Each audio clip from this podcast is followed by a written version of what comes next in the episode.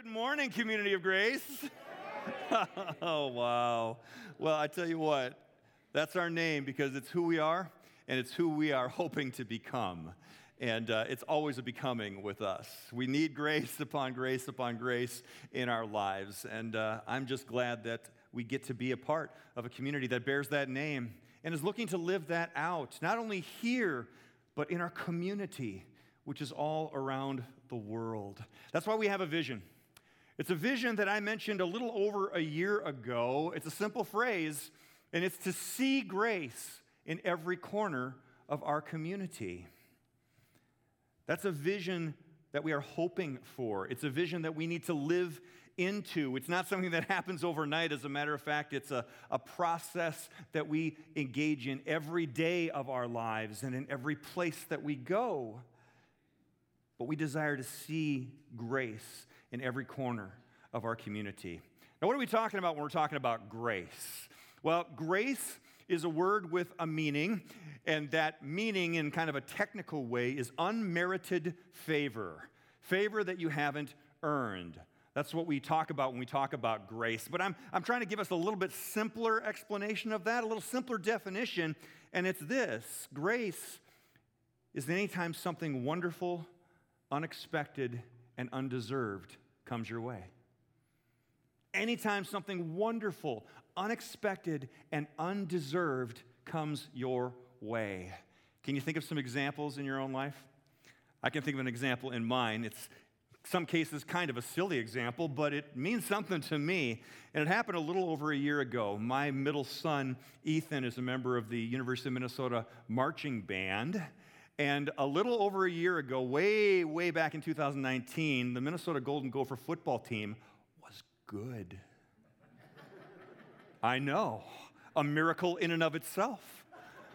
But they were, they were good. They were having a historically good season. And we are season ticket holders as well as being big supporters of the band, which my son was in.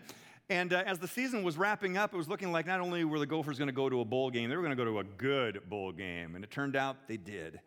They were selected to go to the Outback Bowl down in Tampa, Florida on January 1st. We were so excited for our son. It's like, wow, what an incredible experience that he would get to have as a member of the Gopher Marching Knights. Not Marching Knights, that's my high school. Uh, the, marching, the Marching Golden Gophers. It was really exciting for him. And we were terribly excited for him too. But we realized that we probably weren't going to be able to go because by the time you added up tickets and airfare and hotels that all skyrocket anytime a bowl is involved, we were like, that's probably just not in the cards. So we would enjoy it watching from TV. That was when my mom called. And she said, Well, you're going to go, aren't you? And I said, Mom, really, you know, we would, we would love to go for sure, but it's just, it's just not in the cards. It's not in the budget this time around. And she said, Oh, no, no, no. You're going and send me the bill. What a gift of grace that was for me and my wife to be able to go down there and experience that. Totally unexpected, absolutely wonderful, and totally unearned and undeserved but such a gift of grace. And you know what? Looking back, that grace was even more profound because as it turned out, going down and witnessing him on the field at that football game would be the last time that we would see Ethan performing with the Gophers marching band on the field during a football game because right after that is when the pandemic hit.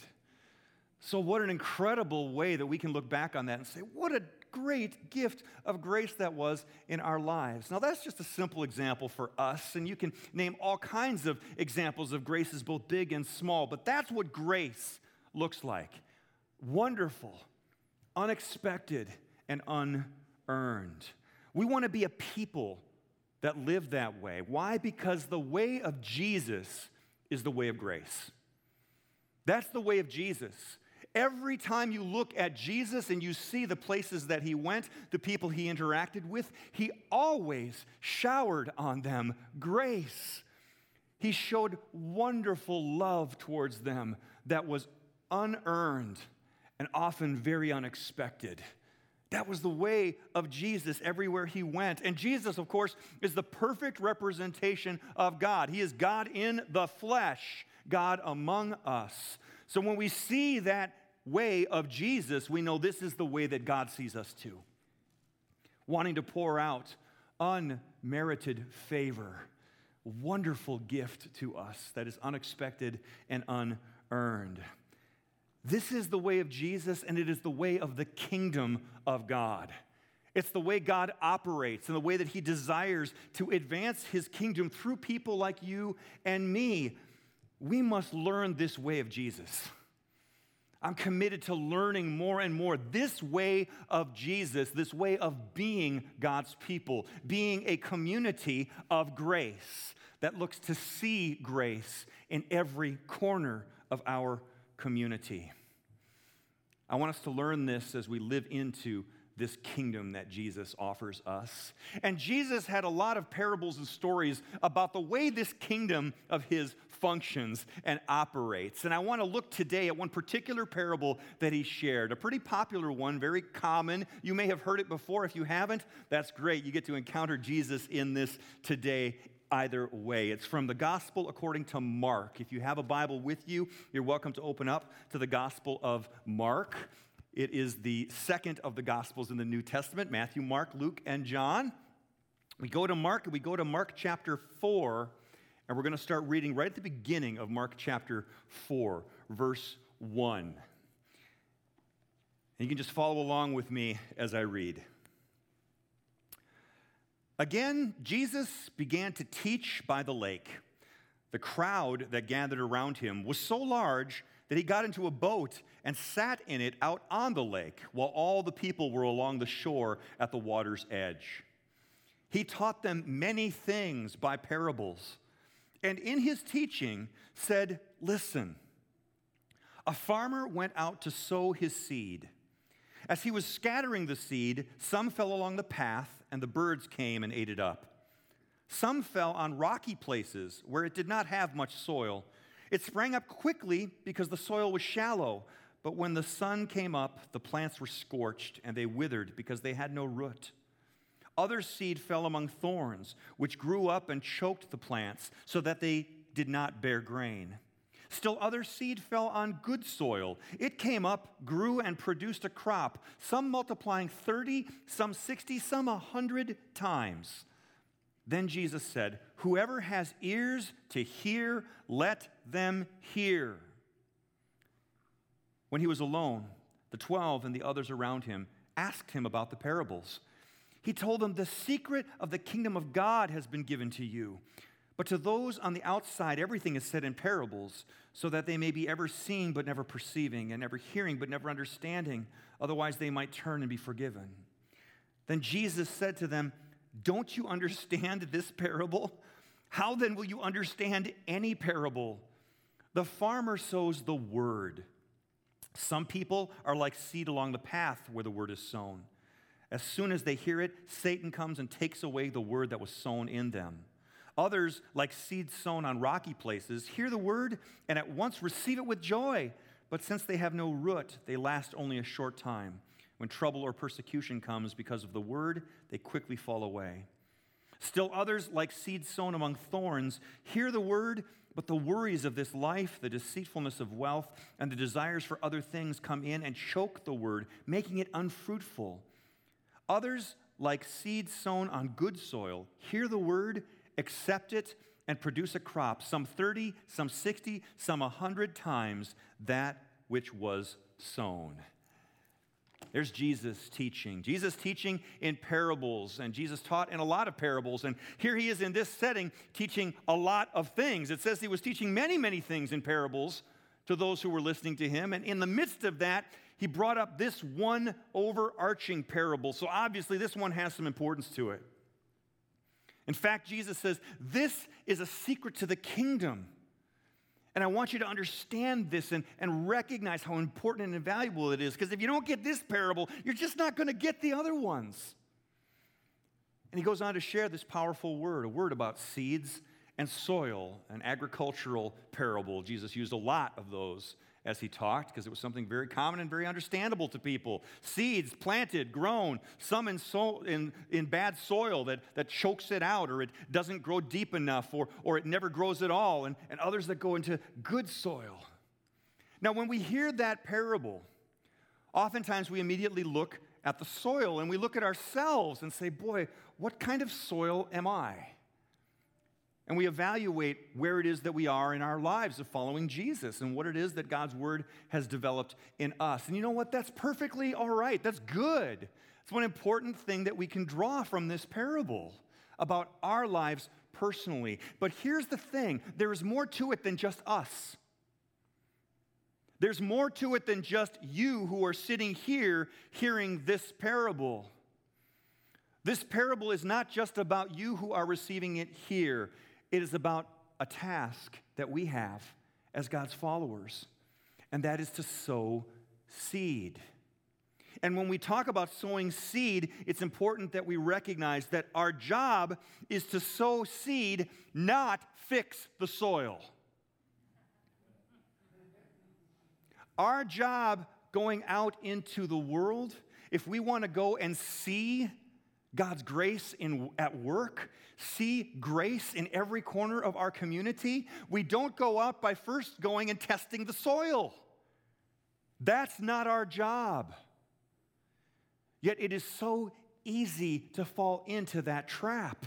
It's so easy to look at the people around us and in the community that we serve, whether it's our workplace or our school or our neighborhood, and go, hmm, that neighbor, hmm, you know what? I don't think they're really good soil because, man, they sure have a lot of stuff and sure seem to be pretty consumed with all of that. So I need to go and tell them everything that they're doing wrong to get their soil right so that then I can plant some seeds.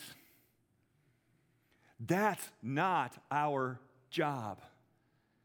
In fact, in many other stories of Jesus' working with his disciples, his disciples would get this confused.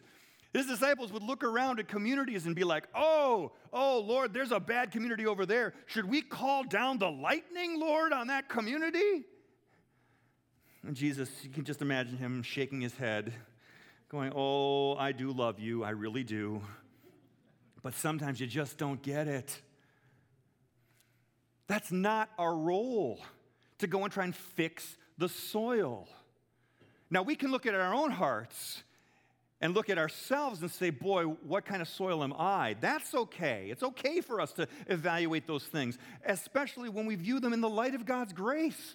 God wants to, to grow good things in us. And, and so we can look at those things and say, oh, Lord, help, help to remove those barriers. That's, that's wonderful, that's great. But we don't start with the soil when we are out dealing with people in our community. The soil isn't our concern, spreading seed is. That's what we are called to do to be generous sowers of seed. It doesn't matter where it falls. That's up to God to deal with that. Our part is to sow seed. What is sowing seed? What's sowing the word? It's sharing God's word. And here's some things that it comes down to for us when it comes to going and seeing grace in every corner of our community. Number one, we want to know our field. Okay? We don't need to judge the soil, but we need to know our field. Where are you? Where have you particularly been planted? What is your area of influence? You have friends, you have family, you have neighbors, you have coworkers, you have classmates. You have a particular circle of people who you are called to be engaged with. They may not be the same people for your entire life. We go through seasons of life. But whatever that season is you're in right now, these are the people you are called to spread seed amongst. That's the task. But we go into that task with an attitude. And that attitude isn't that there's no grace there until we show up. Instead, we see what God is already up to and we join him in it. See, this is a view that sees the world through the eyes of Jesus. Not as people to be fixed, but as people to be loved as people to be brought in to this wonderful grace. And here's the thing, folks God's grace is already at work in our community. He's already working. He is working around people and he's, he's working in situations and circumstances. And our responsibility as seed spreaders is to go out to know the field that we've been called to, then to know God's story so that we can speak into the stories that are happening around us. We do it this way. First, we look expectantly. We have a heart that says, I expect when I go out and engage with people and talk with them and hear their stories, I expect to hear a place where there's an opening for God's grace, where God's grace is already at work around them. And all I have to do is connect that story with God's story.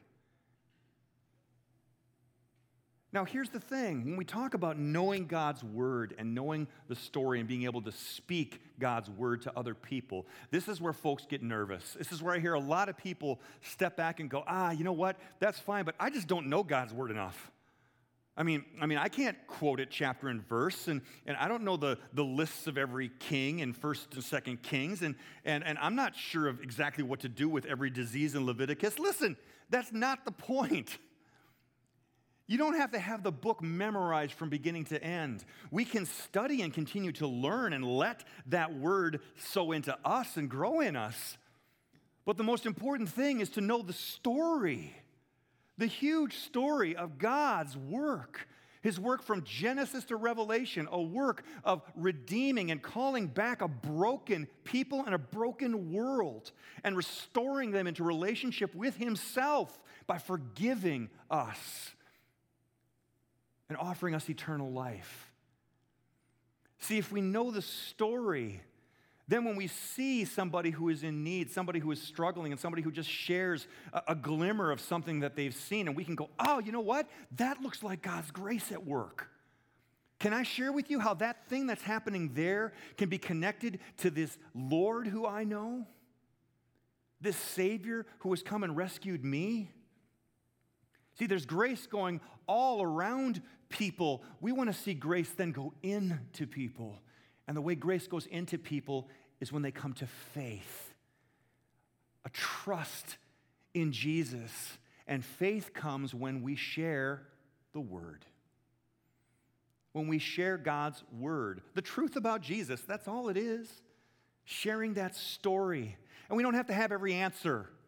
We don't have to have it memorized perfectly. And when people go, well, you know what, I'm just not quite sure about that. If you don't have an answer, you don't have to scramble to try and find one. You can just say, hey, you know what, boy, that's interesting. That's something that I maybe hadn't really thought of. How about we, we go explore this together? Because if they're seeking truth and you're seeking truth, you'll always find it. And Jesus is the way and the truth and the life. And we don't have to be afraid of the search. So we bring God's word that way. We look expectantly, we listen graciously, and then we speak gracefully. And as we do that again and again and again and time and time again with people in our community, we start to see more and more grace in every corner of our community. So start to think about your corner and how it is God has called you to look expectantly for where He is at work, to then listen to the stories of those people who are in your corner, and then speak God's word gracefully into those stories to see where God's story and their story meet in a place of faith and trust. Now, what does that look like? Well, I'm so excited because, you know, when you put together sermon series like this, you want to be able to, to see things that way yourself, to experience some of those things yourself. And, and I got an opportunity to see it this past week, just this past week. Just a couple of days ago, a story that was posted on Facebook by a couple of members of our congregation. You may know Todd and Laura Wallstrom and their kids, Lydia and Drew. Lydia passed away this past summer from a terrible disease called Batten's disease. And Drew has that same disease, and it's taken his sight from him. He's a seventh grader.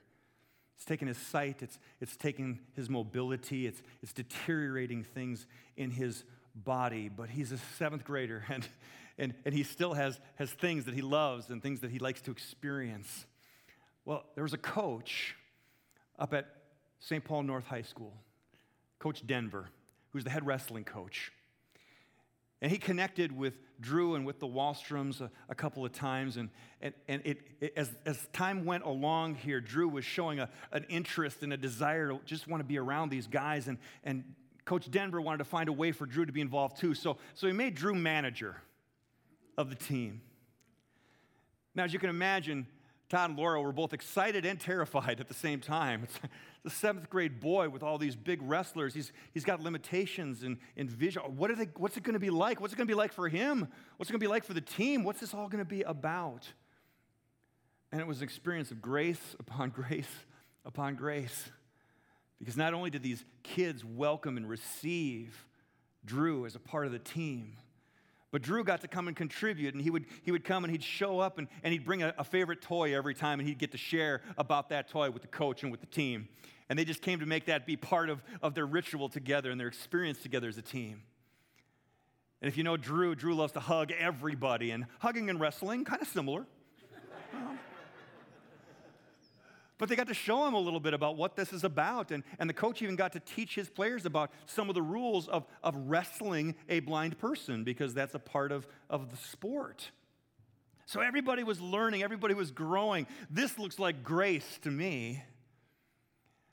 And then this last week, they had their banquet. And Drew got a letter. Drew lettered in wrestling. If that isn't grace at work in our community, I don't know what is. That was grace on Drew and grace on Todd and Laura and, and grace that we now get to share in as, because it's something that we get to see. Folks, there are stories like that all around us. Some of them are just small stories.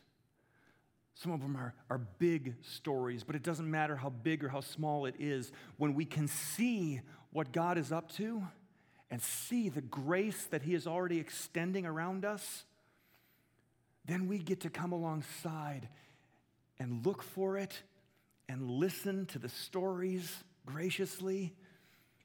And then we can speak and say, oh, wow that's a sign of God's grace. And do you know how much God desires to show that love to you specifically and uniquely? And He has shown it through the person of His Son, Jesus Christ,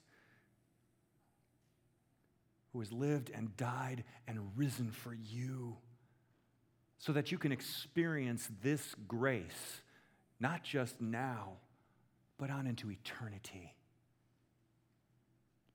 That's the story that we want to live into. That's what it means to see grace in every corner of our community. So, as I close, I want us to prepare ourselves. I want us to put ourselves in a position because all of this is a work of the Holy Spirit. This isn't something we can just whip up in ourselves or, or commit to doing better at. What we commit to is being open to the work of the Holy Spirit in us, transforming us, changing us, so that we have eyes to see and ears to hear. Just as Jesus spoke to his disciples, he who has ears, let him hear.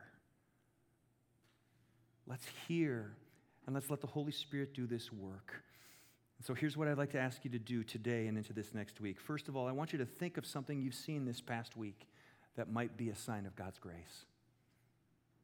Just quiet your hearts right now and just take a moment to think about the encounters that you've had this week and to see if maybe somewhere in there there was a place where God was at work by His grace. If you've got it, hold on to it. If you don't, that's okay. We need to, we need to learn and be transformed in how to see this more. Because now, as we come into the next week, I want you to look for something this coming week. Look expectantly to see where God's grace is going to be at work. in one of those corners, the corner that is yours to cover. And then we're going to trust that we can speak about Jesus into that story and trust God to take care of the rest. We don't have to fix the soil. Just like God hasn't asked you to fix your soil first before you were an object of His grace. Let's just receive this grace for ourselves, see this grace at work in others, and then be ready to speak God's story into their story. Let's prepare ourselves to do that right now as we quiet our hearts and come before the Lord in prayer. Heavenly Father, we're here with you now, just taking this moment and acknowledging that you are God and we are not, and recognizing that, Lord, the grace that you have poured out is a grace so different from the way that we see each other, the way that we listen to one another, the way that we speak to each other, Lord. It's so alien to us that you would show so much favor on people like us, broken people like us. But you have, Lord, and we cannot deny it because we see it all over Jesus. We see it in the way that he spoke and the way that he encountered people, the conversations he had. Time and time again, that way of grace, that was the way of your son, Jesus. So, Jesus, we, we thank you for showing us that, for teaching us that, Lord, for giving us today ears to hear and hearts to receive your word, which ultimately, Lord, is receiving you.